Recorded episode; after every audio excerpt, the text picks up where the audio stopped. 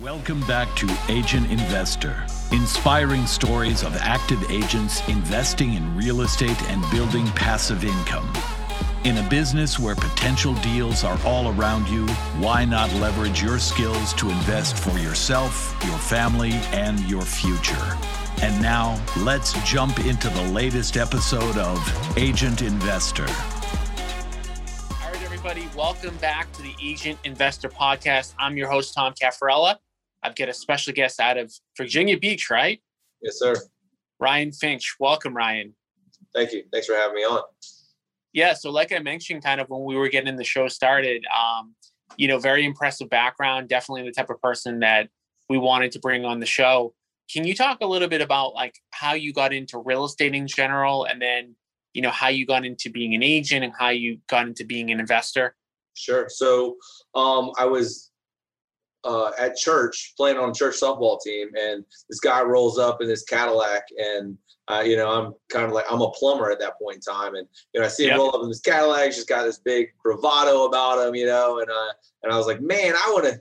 I want that lifestyle, you know, and uh, and so anyway, I uh, I met with him, and he ended up pulling me. I quit cold turkey out of uh, out of plumbing and jumped straight into real estate with him. So uh, it was a great mentor relationship because he did a lot of flipping, he did investments, he did you know the real estate, ran the real estate team. So I mean, I got a whole um, mantra of of information from him, or gambit, I should say.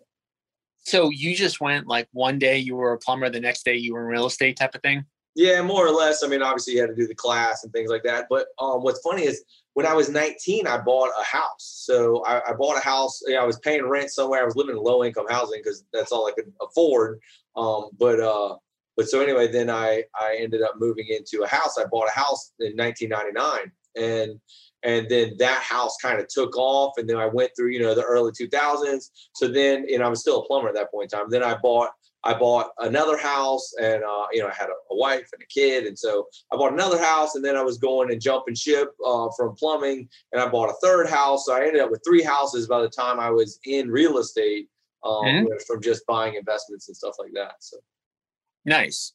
So when, when you, you know, met, met, met with that person, that church member, and you, you know, you saw what they were doing, like, were you attracted more to being an agent, an investor, or the combination of the both?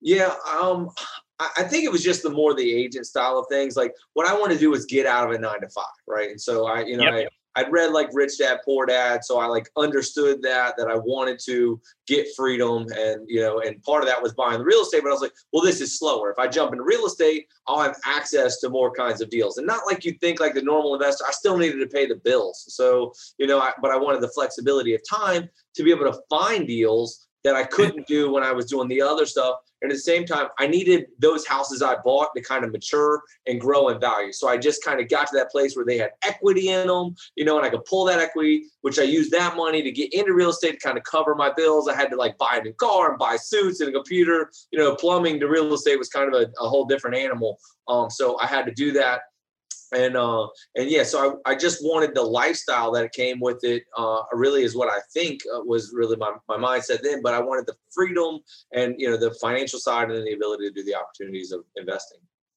yeah i mean i think you know the freedom if you and you know if you're gonna like say one word that's gonna gonna define like why people get into real estate it, it is freedom i think mm-hmm. um and, and i think everybody thinks about like i was in corporate america i was a cpa and it was it was crazy because like the the mentors there i would look at them and i was probably 25 26 at the time when i was in corporate america. I look at them and they'd be 50 55 years old and they'd still be working 80 hours a week. And that was the goal. And uh, they made big money. I mean they, they made good money and all that but like they still never had time outside of you know the couple you know two to three weeks they got off per year and the holidays and all that good stuff. And you know, they were grinding just as hard at 55, 50 as they were when I was 25. And I'm thinking about it and I'm like, how does this really make sense? I mean, you're working hard to work hard. Um, and so I think the freedom part, you know, is so important. But you said something else that I I think is an important point about like why you got into sales, which is like you need to pay the bills. And some of the a lot of people get into real estate because they want the passive income opportunities and you had started to kind of build that up. You were buying houses. but you had realized at that point, like, even if I accelerate that, you're not going to have enough money to pay the bills on passive income.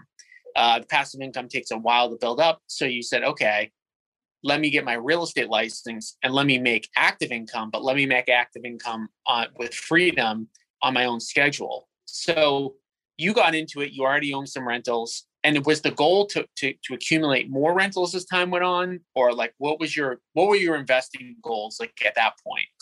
Yeah, I mean, I kind of built it out that way. I really, I wanted twenty thousand dollars a month in income. Like that was the picture. So I said, if I buy enough of these at this rate, I'll buy them. Then the rentals will pay those off. Then I'll power pay them down, and and I'll build that amount of money. And I said, well, if I get that amount of money coming in, then I'll be able to retire. Like that was kind of the the mindset behind it. I did want to double back on one of the things you said, but people are working those jobs and doing those things because they want stability, right? So you got a tug of war between stability and freedom. And all the time, this is what's going on. And then it's all these micro decisions we make in between. So, you know, you constantly have to make the decision, what do I want more and or, and what do I want now? And and and we end up trading off buying something now we want you know a new car which stops us from buying a house or making that investment we spend time on things so time is probably more uh, valuable than even money but we spend time on things that uh, make us stable, right? So they do that stability of working that job, but then they spend the money poorly. Or then they get time, like we said, we want that time freedom, but they get time freedom, and now you go to the beach instead of spending that time doubling down on making more revenue that can then get you the freedom that you're looking for with with cash flow. So anyway, I just wanted to, to dive in on a piece of those because that psychology of things is really the key to understanding how to get to the next level of, of what you're what you're going over. So go, go ahead, sorry.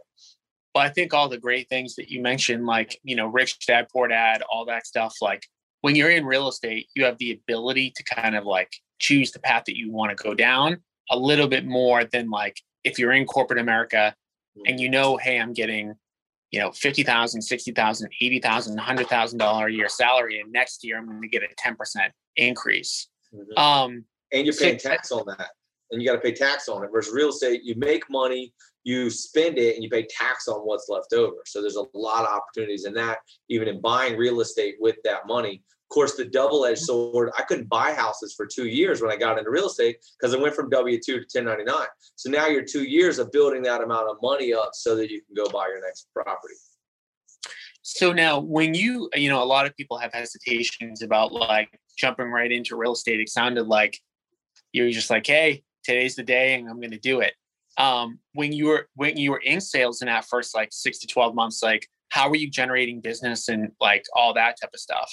Yeah, well, well, for me, it was I knew I couldn't stay on the pattern I was. I, I was going through a divorce, so I dropped off my daughter at daycare, then went into um, having uh, a construction thing where I'd come back late. Um, so anyway, I knew I couldn't keep that wasn't sustainable, right? So you're looking at sustainability. So the risk factor seemed less valuable and I kind of bet on myself a little bit to be able to do it. Um, but I, you know, I did have a good mentor. He fed me leads. He taught me a lot of things, but having a couple properties under my belt, plus I was an avid reader. So it gave me a good one up to be able to communicate. And then I guess I have certain giftings or talents of, of relationally that, that were able to be exercised that you don't use really in a plumbing style of industry. So, so know, yeah, so just jumped in and, uh, and bet on myself a little bit, prayed so I think the mentor part is huge too. And not everybody has a mentor. I mm-hmm. think you should seek a mentor if you don't have one. But what did the mentor relationship do for you and your success?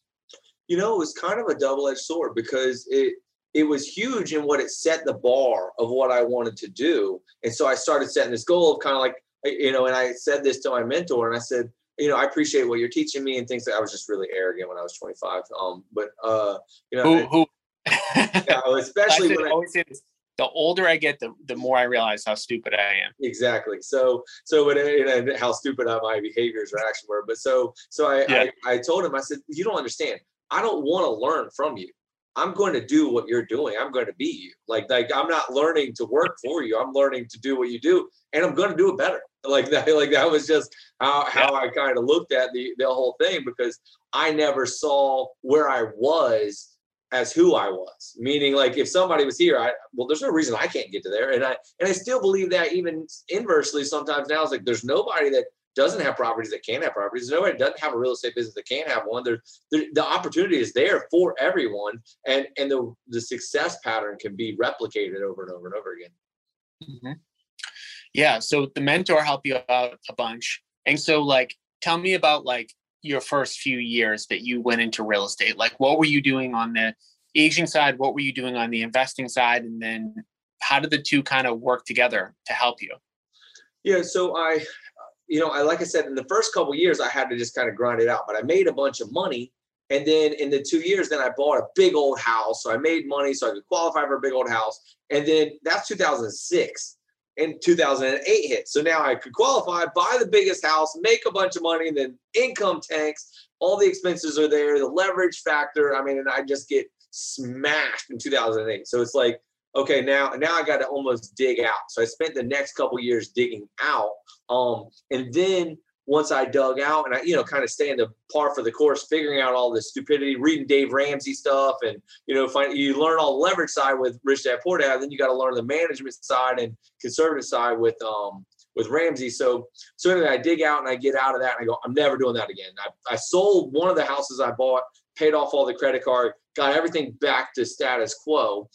Um, and then and then from there I was able to go back and start working on building. But instead of building a portfolio, I ended up building a big real estate business. We ended up being the number 17 uh, in the country uh, by the time I guess 2012 came along. So we had sold like a thousand houses, but I did it for Fannie Mae. So I was taking their properties, fixing them up and flipping them across the country. So now I knew how to fix and flip up, flip houses. Then I would take that money and I would I'd have my agents go find houses and I would buy them, not the Fannie Mae ones. I would buy other houses. I could buy and flip a house without even going to it because you could just look at the numbers and the repairs and things like that. And my agents would make money that were at my my company, so I could make money kind of twice. Then I tied in, I owned the title company, and so then the title company and the real estate and the flip. So one deal could kind of transpire three different revenues for me. Uh, so I did quite a few of those that were going on, and and then started flipping. So instead of buying and holding, I was buying and flipping a, a lot of them. And then I take that money and I would go buy properties. So I take it and buy a house. Um, in cash, you know, 70 grand, put 20 grand into it.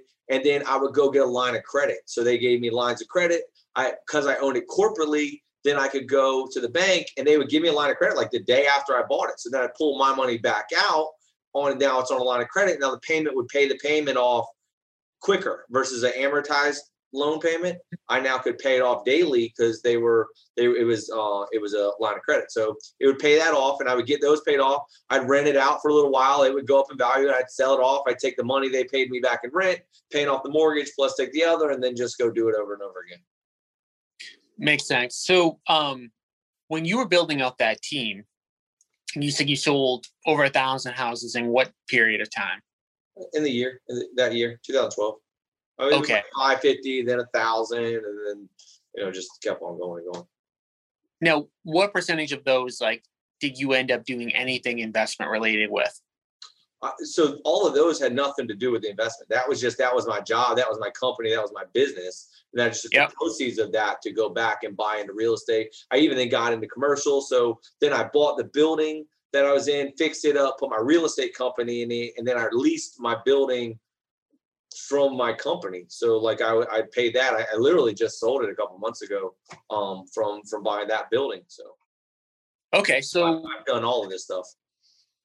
Obviously, you had a, a ton of success like in the sales world, yep. and doing that many transactions takes up a bunch of time. How are you juggling being an agent and an investor at the same time? And obviously, I can see like in the background there you had a family too. Maybe you didn't have a family then. I don't know, but like, how are you juggling everything together?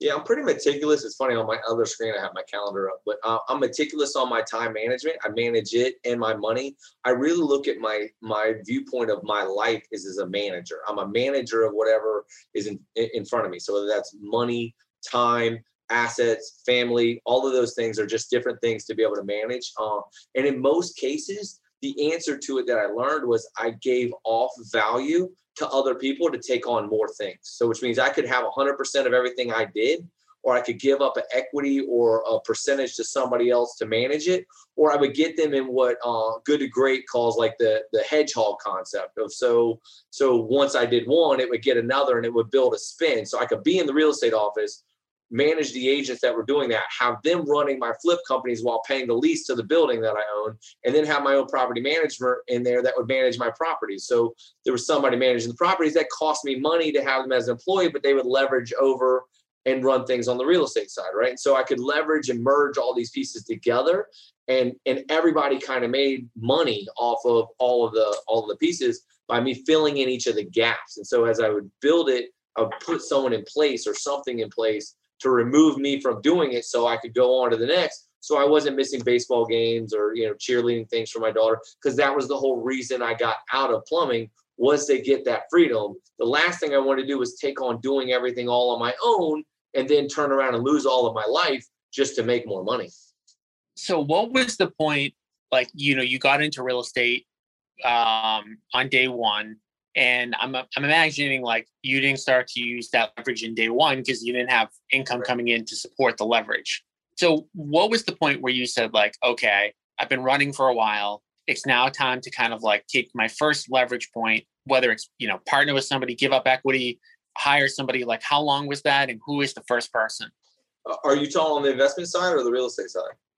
I guess either, because I I mean you know my opinion is like, like they work so well together Mm-hmm. And um, a lot of times, like you were even talking about, like your your overlapping resources a lot. So I guess regardless of whether it's investor or the aging side, how long did it take you to get that first person that you helped to leverage out your time, and who was it?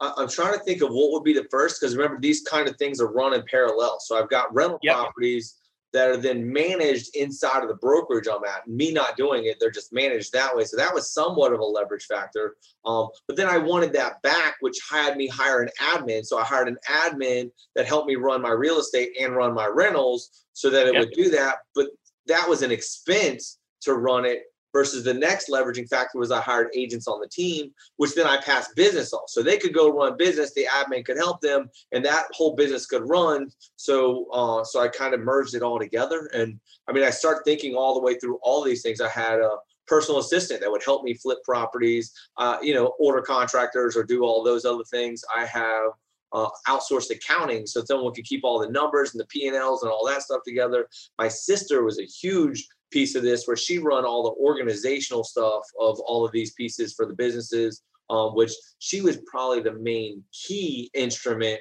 to all of the growth on all of the levels because I could have an idea, but I just couldn't get it into action. And she could figure out how to go, okay, let's do this, this, and this. And she would set up all the pieces. Yeah, that makes sense. And is she still involved in the company? No, she actually, uh, she, we're partners. Well, so we're partners in, um, she has ownership in this franchise company. She has ownership in our real estate company. She has ownership in our mortgage and our title companies. Uh, so so she manages all of those things, um, but not like the day to day stuff. And all of this stuff, like how long did it take you? You know, you mentioned uh, like three or four different leverage points, whether it's agents and your sister and um, you know uh, admins and stuff like that. What time frame are we talking about here? Like, what year are we talking about roughly? Yeah, it's it's funny because it's so much.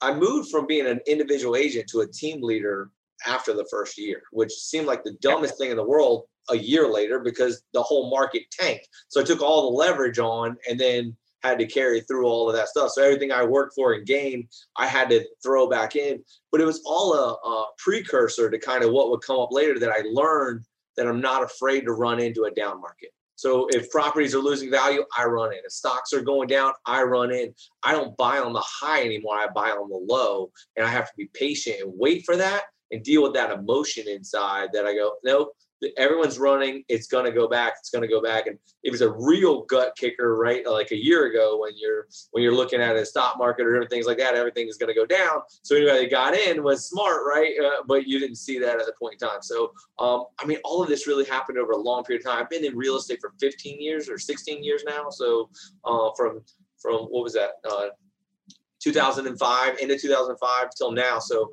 there's just been piece after piece from being an agent to running a team to then building that team to doing this national um, Fannie Mae program stuff to then opening our own brokerage to then buying the building and then building out the team and, and there's more which we haven't even talked about which now in the last three years we opened a franchise company and now we've got over 50 franchises nationwide. So so then we took that model and leveraged it out by giving the people the ability to take that and scale. So now they could run their businesses um, fast and furious um, and we went from in the last three years i don't know what is 100 agents to 800 agents at this point you know so in, in the last three years. So so that's kind of grown and scaled amongst everything else we're working on. Do you have any specific goals that you're looking to hit? Like whether it's like be in every state or have a certain market share or a total number of agents or sure so we're we're looking to have 4,000 locations with 2,000 franchisees. So most of them will own multiple ones. And then those people own mortgage and title companies too. So we've kind of got that whole gauntlet of what they can run and do there. Um, and a lot of investors have done that. They've gone and invested, they partnered with somebody else to open an office, or they've kind of gone and done it. And they said, we'll run the boots on the ground and brought investors in, or, you know, any of those pieces that go on. But yeah, so we want 4,000 locations. The average location will have about 50 agents, and then that would put us at 200,000 agents, which would uh, make us at the, at the top. And I know that's going to take quite a few years to build to get to that. Um, but but it's been going pretty rapidly so far. Um, and you know most franchises don't sell 50 locations in in their lifetime. So we did that the first two years of business. So uh, you know we're finding a lot of success. COVID kind of helped us a little bit to move that because uh, we've set up our virtual ability so you can own your own business and be virtual and and really i got to tell you the drive and all that is from cash flow quadrants because i realized being an agent i was a self-employed so I went from employee as a plumber to self-employed. And I said, well, I want to be on the other side of the quadrant, business owner and investor. So I invest money in different things, whether it's cryptos or stock market or offices or rentals. And I, and I took some of it out of rentals to open offices because I realized I could make more money in a location than I could in a rental, which one was steady. The other would, at the end, it comes out to kind of be the same. If you're going to uh, do investing, you may put a hundred grand up to get a thousand dollars a month or you may decide, well, then I'll leverage it. I'll borrow at four percent, and I'll get a thousand dollars a month. So now you make, you know, your whatever your adjusted cap rate is. Um, so you could do that, and then I realized, well, I could have a total expense out of 50 grand and now be able to make 20 grand a month or something like that. So so that just made more sense. So I I even reshifted some of the pieces to to reallocate. Let's take a quick break from the episode. To get weekly video trainings and connect with other agent investors, join our free private Facebook group. Just go to joincameroncoaching.com and we'll add you to the group. We'd love to see you there. Yeah, I mean, I, I love that you keep mentioning like the Kiyosaki books and cash flow quadrant. And it's something I think that, you know, we see a lot of like almost everybody who gets into real estate, the motivation, like we talked about earlier, it's freedom. Yeah. And you want to go from that E quadrant being an employee to self employed. And then you get into that self employed box and you kind of realize, like, hey, okay, this is better, but it's still not kind of like what I wanted to do on day right. one. And that's like the whole premise. Oh, agent investor. And I've got, you know, a book coming out that you need to get into that right side. Because if you're not in that right side, the second that you stop working, you're not making money. There's no leverage. There's no like passiveness to it. And it's like, yeah, like, you know, I guess if you're just an agent making six figures or 200,000 or whatever, like that's awesome. I mean, you can definitely earn a bunch of money being a real estate agent, but you're kind of like having a lot of the same problems that you had when you were an employee, sometimes yeah. maybe worse. Yeah. You know, so because now you um have a downside because you can have inconsistencies in the income, which that's what drove us to doing this franchise model because we said we're now we're not hiring just agents to be self-employed we're opening up the opportunity for business owners we want them to own multiple businesses and that is really a fire to people that are going wow, there's an opportunity, a door open for us to be able to go in and be business owners. I want to get out of production. And you're out of production, then you have a business that's making money. Then they can reinvest that money into either new offices, other businesses, investments, and just start playing all of those gambits of, of opportunity. So what would you say like to the agent who's successful right now that you know knows that they should invest in real estate but hasn't yet? Oh, you know, eh, eh, you know, it's really challenging right now. I mean, because I even I'm looking at trying to get them, but everything's so high. I honestly think it's going to keep going higher though, right? So so that is why, really, why, why do you think that? And I know this is just opinion, and, Sure. and we Yeah. could all be wrong. We all know that, but Yeah, why do you keep going higher? well, well, right now all the M1s and M2s say that there's more money in the bank than there's ever been in the bank, right? So that's one factor. The number two is um, there's less debt than there's ever been before. So now you have less debt, more money in the bank, the low interest rates, and then the low supply, right? So all of those factors together would say that it's a culmination of things that's going to drive up inflation. Inflation on top of low demand means that you're going to have a catapulted growth in what it is. And even when we look back, I told you I went through 2008.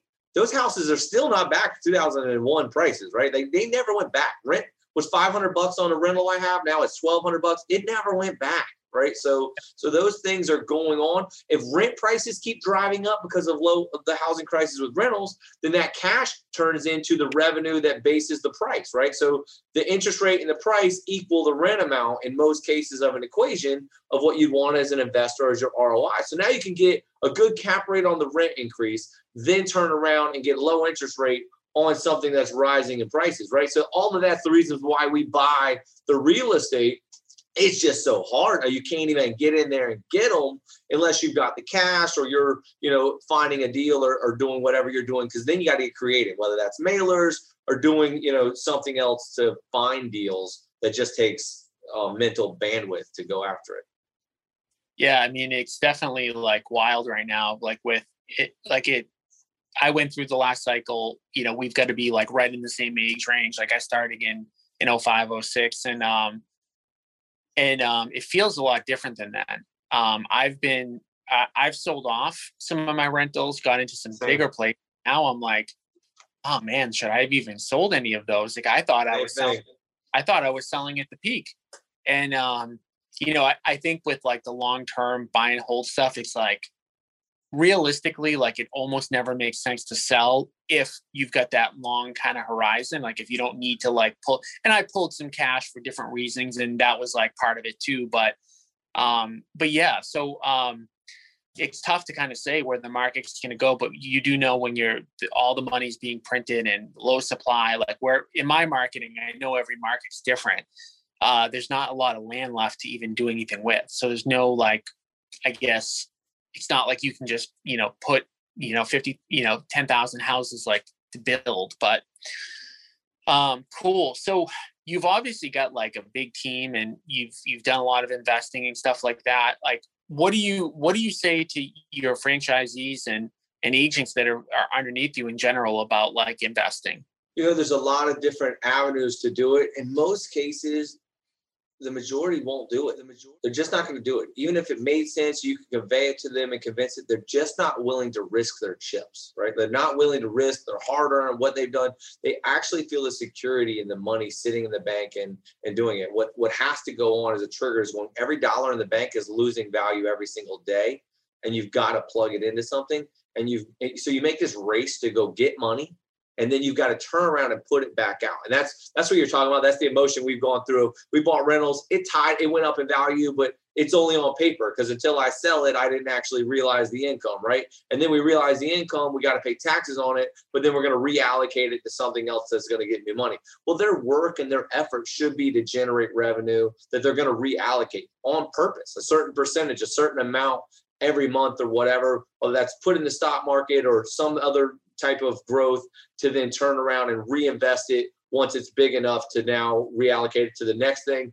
Um, you know, obviously we feel like real estate is a safe play right now. Um, so so we suggest that. And honestly, I, I tell most of them it's usually the benchmark. Meaning, if you're not going to invest in that, you're really probably not going to invest in anything. So, I mean, if you're not going to do the safe play where you can leverage with low interest rates in the industry you're already in, it's gonna Yeah. be real hard for you going to go into stocks or any other type of things that are that are out there. And Well, you know, that's the part that that always shocks me, Ryan, is like you're in real estate, you get real estate, you get values, you get appreciation, you get depreciation, you get the low interest rates. And then I I do see a lot of people invest in the stock market and not do it's like you're you know I, I think there's like like a, a misunderstanding of like what you're doing when you're investing in the stock market sometimes you're literally investing in a company that, that you probably nothing about. You don't know who's running it. You That's don't know the product, and who knows? I mean, you it doesn't matter what company you know that's out there. I mean, you're not the one that's that's that's you know running it, controlling it. Like you don't know that market, you don't know a lot about it, and you've got a bunch of your money there. Versus real estate, a lot of times it's in your backyard. You're in the industry, like you know how to get deals. I mean, you had alluded to this earlier. Like it sounds like you you used your license in order to get deals. Like that seemed like one of the motivations, like in order to get your license, is is to be able to get some deals. And it sounded like you found some deals that way as well. Yeah, a couple. I mean, or the agent's license that would do it, and you know, because essentially somebody knows somebody. But again, the market's changed. There, there's so much going on. And you know, what's funny is you you say that we're in this industry and we know this industry, and we don't know the stock, and we don't know that the owner or the CEO, you know, or whatever that is. We don't know those factors. And I hate to say this, but the majority of the people that did the 30 day class that got a real estate license don't know real estate. They still have not become a student of yep. the business. And if they did, the reason I was successful at the level I was as a real estate agent is because I knew all those books and stuff in bulk properties before I even jumped in. So yeah, it gave yeah, me a head start, but it also gave me a thirst and a hunger for doing it. And it gave a confidence and a trust factor for the consumer that came in. So by learning it, you build that consumer trust because you are now the person that I mean, I read those books not because they were going to buy a house from me three months from now. I read the book because yep. I wanted to know. And, and then when I knew, then they would do it. And then then what would happen is they say, well, why aren't you buying this house? I said, well, because capital. I, I can only buy but so many. I bought them full, and these are new deals that are that are there. And then every now and then people would see what I was doing, and then they would want to get in because I was doing it, right? And so I had to learn it, then do it to attract other people that wanted to come in. And now, even to this day, people are going to make investments and stuff. They call me. They say, "Hey, I was thinking about looking at this, that, and the other," and I never answer for anybody because you i don't know whether you should buy real estate not buy real estate. I don't know what it's going to do. There's there's so many caveats right? Like they buy it and then turn around and there's a water leak or something like that now i'm the bad guy right? So i, I don't ever tell anybody what they would do but i would ask questions about this that and the other. What's the rental rates around there? What's going in there? What's your exit strategy if you're going to go out of that? So you start asking the different questions. What's the rate of return? Could you find a better rate of return. Is there other investments that are better ROIs? Do you want the growth? Do you want the ROI? What's your what's your goal here, right? So so all of those kind of questions they start asking and they filter through.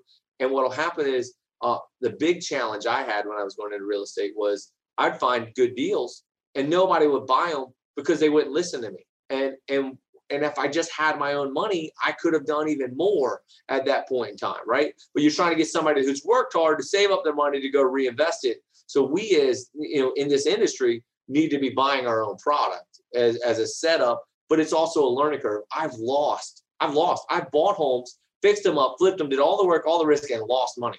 I mean, mm-hmm. you've got to pay tuition at some point in time to learn what not to do.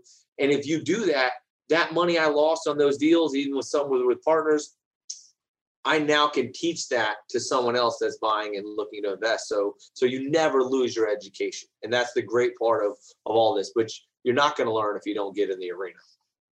Yeah, and there's like the book education, there's the real life education, and I stole a saying. I forget who I stole it from, but I say it all the time now. The more you learn, the more you earn. And um, you know, again, you alluded to the fact like so many books, so many courses, and and all that good stuff. And like um, you know, I've had a decent fair amount of success in real estate, and I'm in two coaching programs right now. There's not a day that goes by that I'm not listening to a podcast or reading a book or doing something educational because you can always improve and like you know look at what the best people are doing.